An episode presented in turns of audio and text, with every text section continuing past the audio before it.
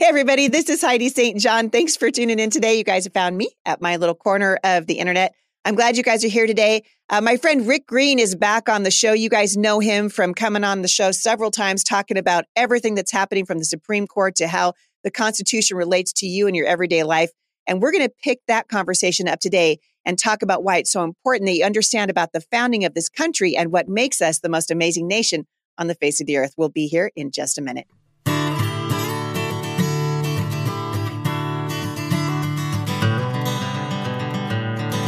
All right, so I'm going to jump right in today. Rick is back on the show with me. I don't get to have him on very often because he's running around the country like a clown with his hair on fire, but he's back today. Rick, my friend, welcome back to the show. Hey, great to be with you. I'm with you all the way from the other end of the country, Heidi. I'm in Delaware, of all places. I'm here to protest Joe Biden. No, not really. I'm actually doing a we're doing our Patriot Academy at the Dover at the Delaware Capitol. So this is our Northeast Academy, and got a lot of great young people here doing exactly what your nephew did over in Idaho a few weeks ago. Yeah, I told you, you puffed him up too much, man. You sent him back home to me. He's working on the campaign, so he's.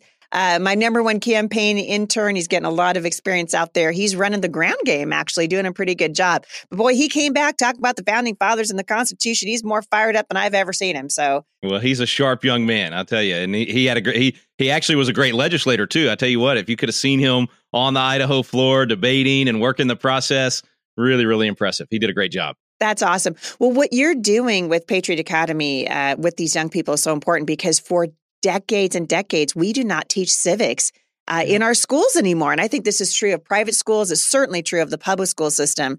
But you guys are actually raising up a generation of patriots to pay attention to and safeguard liberty.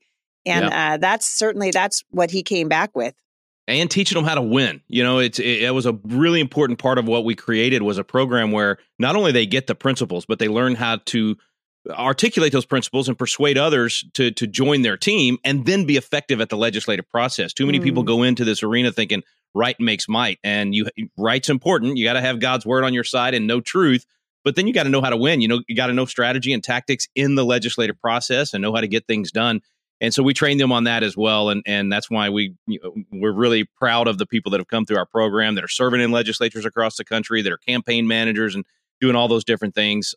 Especially even here. I mean, to be in Dover, Delaware, this is like a beachhead, in enemy territory. Right? No kidding. I mean, this is Northeast crazy land. And it's really cool to watch these young people get up and articulate founding principles and talk about the Constitution and apply it to life, not make it just this, philosophical discussion, but apply it to how their neighborhoods work. It's so important. I want to touch on a couple of things with you while I've got you here today, because these are things that rattle around in my head all the time. I just came back from Wenatchee, Washington. So for those people who are not familiar with Washington State, more to the eastern side, really central and eastern Washington, where they had like a Republican convention, right? A statewide Republican convention. And I'm listening to Republicans now out loud talking about softening the language on abortion and softening the language on the Constitution because they believe that they can't get the votes that they need.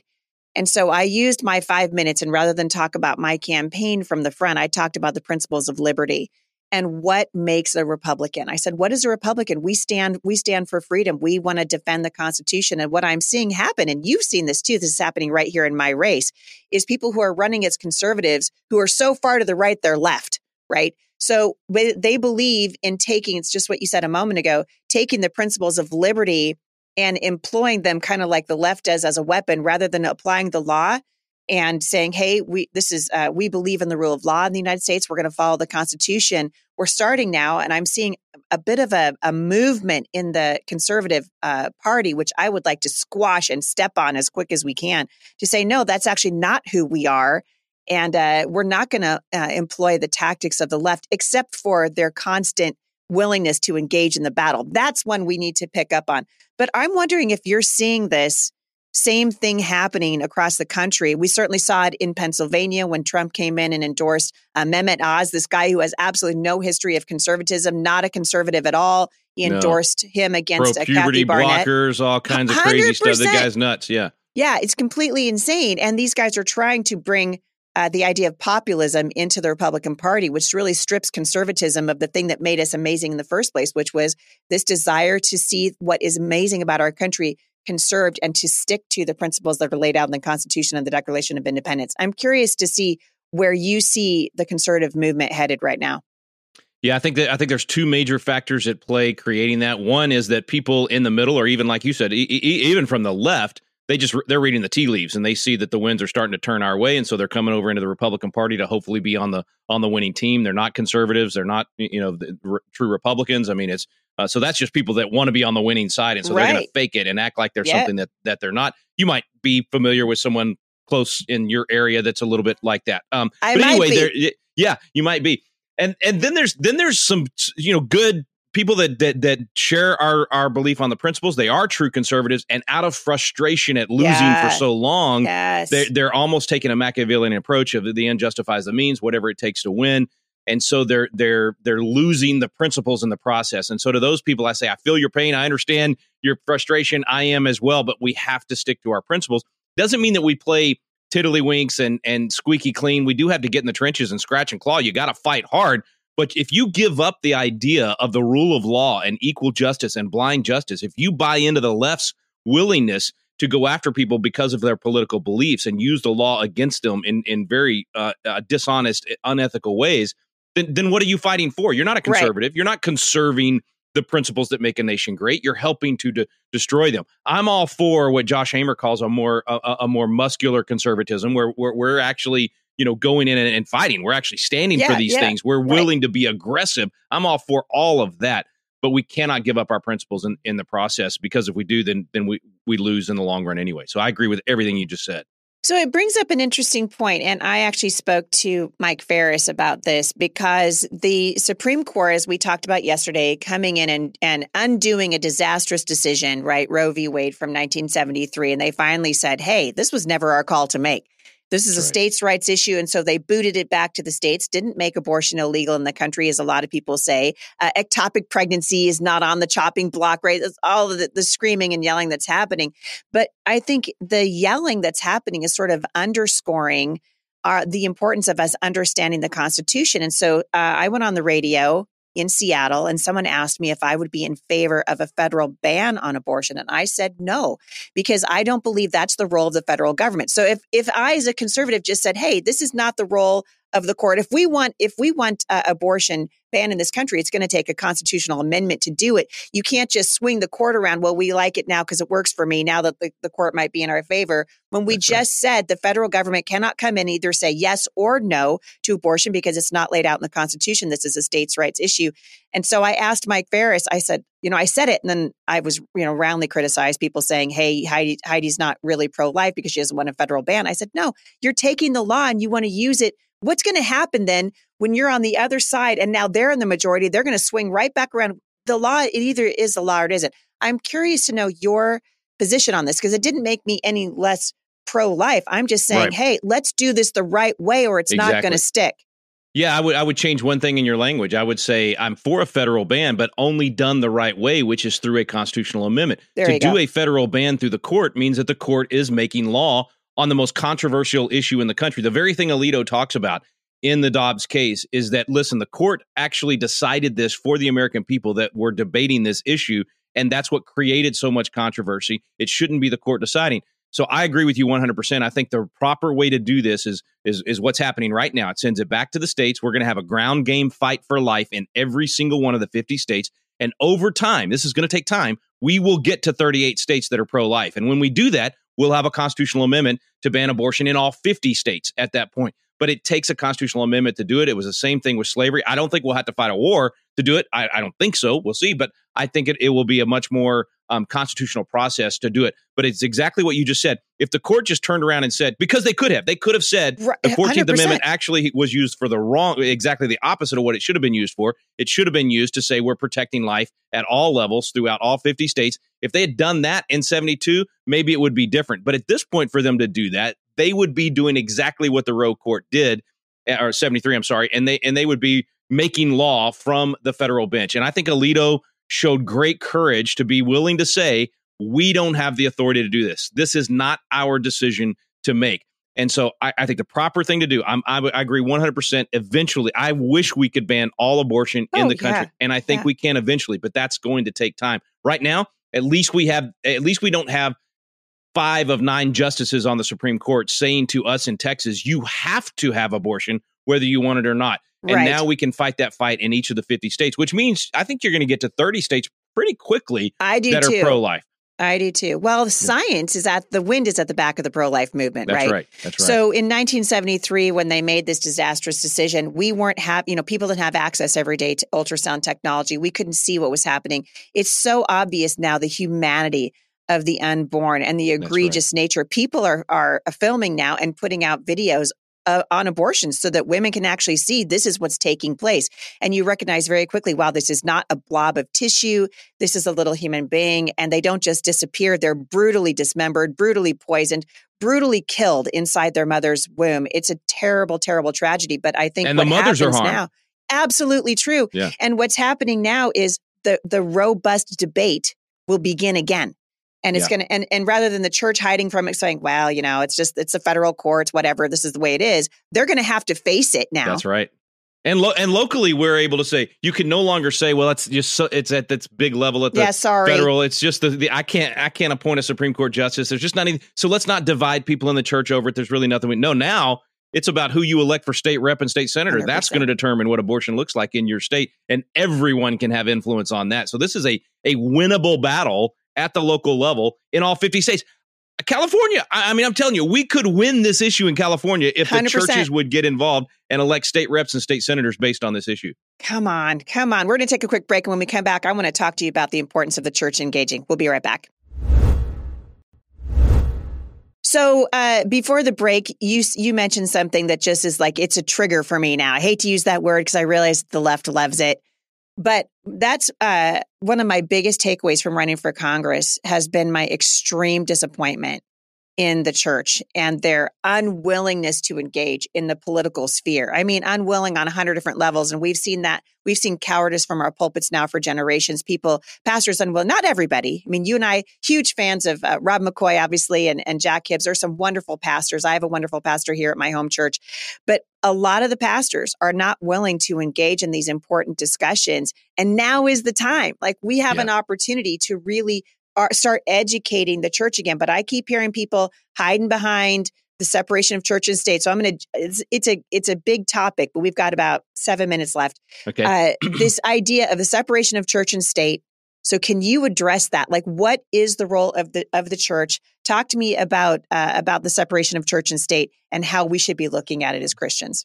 Well, first of all, everything you just said, agree 100%. And I think the whole COVID thing was a separating, literally a wheat from the chaff, a winnowing of the church, finding out who was going to obey government or obey God. I mean, it was just so blatant and obvious. And those churches who you can almost tell who's going to be willing to be true salt and light in the community based on what they did with COVID. And so if they weren't willing to stand up with COVID and still open their churches, okay, I'll forgive you for a couple of weeks, maybe even a month. But at that point, if you weren't willing to open your... Maybe even a month. But at that point, if you weren't willing to bring the fellowship back together and you were willing to forsake the fellowship and disobey Scripture at that point, that's because Hebrews 10:25. Yeah. You're never going to stand up on abortion and all these other things for sure. So you're probably not a true gospel, true Bible believing, true Great Commission, teach them to obey everything that I commanded church. So shame on you. And I hope you close down and people leave and go find another church. So separation of church and state, that phrase is not nowhere in the Constitution. It's in a letter from Jefferson that was written actually the day before he attended church on federal property at the United States Capitol. So even Jefferson did not mean separation of church and state the way that it's been implemented by the court. Didn't he write this letter to the Danbury Baptist Church? Like, this is where this whole thing starts, correct? Yes. And their whole question to him was, the problem with having the First Amendment is that it codifies freedom of religion in a way that it makes it look like government's giving us the freedom of religion, and therefore government could take it away. And he's like, no, not at all. What this is saying is the state cannot get involved in the church. Doesn't say anything about the church not getting involved in the state. It's a one-way wall. And of course, that was completely understood by the American people for 150 years. And then suddenly in 1947, Hugo Black on the Supreme Court twists the phrase completely. He takes out the rest of the letter. And he only quotes those 8 words about the wall of separation of church and state. and uses it to club religion, to literally hit religion over the head and say, we're removing you from the public square. And it's been effective. Very effective. Yeah. Most Christians believe it. Most Christians think I shouldn't get involved in politics because of the separation of church and state. So it's been a lie of the enemy that's been very, very effective. We started to win it. David Barton started this 30 years ago with his book, Myth of Separation of Church and State, that turned into Original Intent. And I tell you, Heidi, over the last few weeks, I have heard people explaining this issue exactly as David and I have been explaining it. I've been with him 22 years. He was doing it for 8 years before that. And they're saying exactly the same things we've been saying. And it's coming from spheres that I never expected to do that, which tells me we're winning on this issue and we're restoring true constitutional freedom of religion. And the important part is not just the Establishment Clause, but the Free Exercise Clause, nor prohibiting the free exercise thereof. The Kennedy case up in your neck of the woods up there in Washington was specifically about not violating. It was originally an establishment case, but what the court said is, no, this is actually a free exercise case. You're preventing this coach from exercising his faith. And so this whole separation of church and state thing, I think, again, the strongholds of the left are being destroyed. We're tearing down, we're pulling down these made up legal theories that the court used to separate faith from our public square. And even libertarians are beginning to realize that removing religion from the public square has been terrible for our country. They used to be, joined with the left on that because they thought it just meant more freedom if you didn't believe in faith. But more and more, they're beginning to realize, no, wait a minute, removing faith from the culture has been a disaster. It's caused us to fall apart. It's caused us to go down this rabbit hole of licentiousness that's destroying the family and destroying the culture. So even people that aren't necessarily believers in Jesus Christ like us, people like a Ben Franklin are now coming along. I think we're going to find Joe Rogans and Elon Musks and those kind of guys coming alongside us and saying, you know what, I don't believe like you, but I know that your beliefs make a good culture and make a good society. And I don't want government removing that from the public square. So I think separation of church and state is going to die on the vine the way that the court created it. There's a proper separation of, you don't want the president to be the head of the church. You don't want to be, yeah. Right. And that's not what any of us have ever been for. And what we want is this made up separation of church and state that the court used to prevent faith in the public square. That's got to go because we need religion and faith. George Washington said, of all the habits and dispositions that lead to political prosperity, religion and morality are indispensable supports.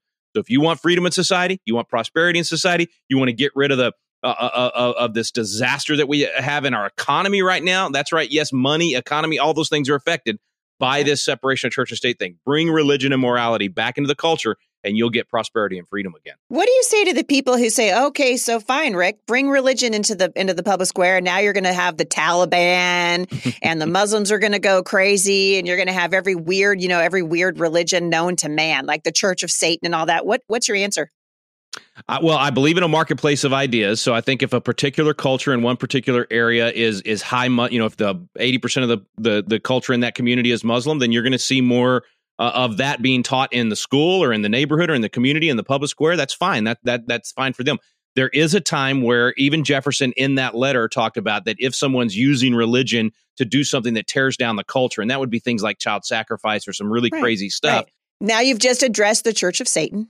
Exactly. And therefore, you do have a proper role of government to say, not in our backyard, not in our community. And the community at large should be able to say that's something that's dangerous for our community. And we don't want that. So that there's a time for the legislature to say some of these things are not appropriate for a society that wants to truly live in freedom. But that is so rare and such a wild exception compared to most people that are going to be, of a faith. And I include Islam. I include, Buddhism. I mean, all these things. Yes. That's why a Christian nation thrives, because a Christian nation allows all those other religions to exercise their faith. If you go to a Muslim nation, you don't get that. If you, they don't allow for, but we do. Right. And I'll just say, I'll close it with this. Benjamin Rush, father of the public school system under the Constitution, he said that I would rather teach Muhammad or Confucius or any of these others, if we're not going to teach anything, any faith, I would rather do that than secularism. But he said Christianity is the best religion and produces the best citizens and is the only way to have a constitutional republic survive. And if you don't teach the Bible and you don't teach Christianity in the community, a constitutional republic will not survive like what we've designed. So what he was saying was secularism is the worst thing to do. And that's what we've done for 60 years in this country. And it's produced the worst results. We would be better off letting each community have a free marketplace of ideas. And if they end up teaching Islam or they end up teaching Buddhism or whatever, then in that community, that's what, at least they're teaching a value system instead of there is no right and wrong. But most places in America would go back to teaching Christianity and teaching the principles of the Bible. And that's what will produce good citizens. Yeah, absolutely true. In the last minute and a half, Rick, I'm going to ask you one more. It's a big question, but I know you can answer it fast. I'm running for a federal seat. And the fighting is so fierce. Another big takeaway aside from the church is that most people do not understand the role of the federal government and how important the state role is, right? The federal government, according to our Constitution, was supposed to have a very small role in our lives, but now they have this giant role. People need to take a better look and a longer look at who's running for your state houses, your state Congress, your state Senate, who is in charge of the Parks and Rec. We think it doesn't matter until the guy who's in charge of Parks and Rec brings in a drag queen to strip in front of 3-year-olds in the middle of your city park. These positions matter. What is your counsel to people right now who are getting ready? Like right now here in Washington state, the ballots have already dropped. The primary is just about 2 weeks away. So we're coming to the end of the road here. How important is it for people to get involved right now and to start voting, particularly in the primaries? Because the primaries are the sifting that helps us pick who's going to actually make it to the general. Yeah, when you vote in the primary, you're setting the table for everybody else that's going to show up at the reception later. You're choosing what they get to choose from. And so it's a much more influential opportunity to vote. So absolutely vote in the primary. Two things to what you said. Number one, jurisdictions. What limited government actually means is that there are jurisdictions. And if the federal government stays within the jurisdiction that we gave them in the Constitution, it's a blessing, not a curse. When it gets outside of that jurisdiction, it becomes a curse because it's so far away and it's so hard to control. And that's essentially what we're dealing with. If we can return it to its proper jurisdiction, limited government, the way we define it in the Constitution, it will be a blessing once again. And then at the local level, it has certain jurisdictions. So we want local government to have certain jurisdictions, state government to have certain jurisdictions, federal government to have certain jurisdictions. But our voice is better heard and we have more influence at the local level, which is why you want to pull that power back from the feds to the local level and then pay attention there. Everybody listening right now can have a tremendous influence on who gets elected to school board, who the mayor is that's going to appoint that Parks and Rec person, all of those things. If you're willing to get involved, if you get your church involved, I mean, we have story after story after story of one church turning around an entire school board or turning around an entire city council. It doesn't take that much at the local level if people will be willing to get involved. And they are. They're starting to get involved. Take our Constitution courses, patriotacademy.com, host those classes. You will build an army of patriots that can then turn around and influence that election in a way that turns your community around. You be the catalyst for restoring those constitutional jurisdictions and restoring those biblical values. You can do it at the local level. That doesn't mean don't vote in the federal level. It doesn't mean don't pay attention to those things. They're very important, of course, but it really does take all those different levels of jurisdictions if we want to restore government to its proper place. Yeah, it's so good. It's so important. I think we're learning a lot right now. Rick, where can people find you online? Because, I've done 2 of your classes here at the Homeschool Resource Center. We've got hundreds of people now gone through those classes here. We've had a hoot and holler and good time, as always. But it's exciting when you understand the Constitution, and all of a sudden, the light bulb goes on, and you're like, "Oh my word! The federal government's way out of its lane. They were never supposed to be talking about vaccines and healthcare and all this other stuff. That was never the role that they had." You learn that when you understand how our system of government was set up. How can people find out more about what you're doing? PatriotAcademy.com. Let's restore civics and restore a biblical worldview. You get biblical literacy and civic literacy, and you get good results and for your kids and grandkids. I mean, it's not about us anymore, Heidi. This is literally about the next generation, but we have to put in the hard work in order to make sure that they get to live in freedom. It's so important. We just had our 4th grandbaby.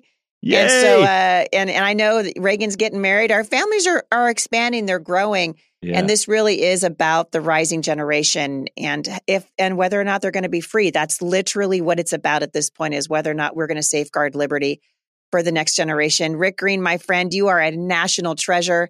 I mean that. I've loved that you came up here and helped me in my run for Congress and spoken out on my behalf. Thank you so much for doing that.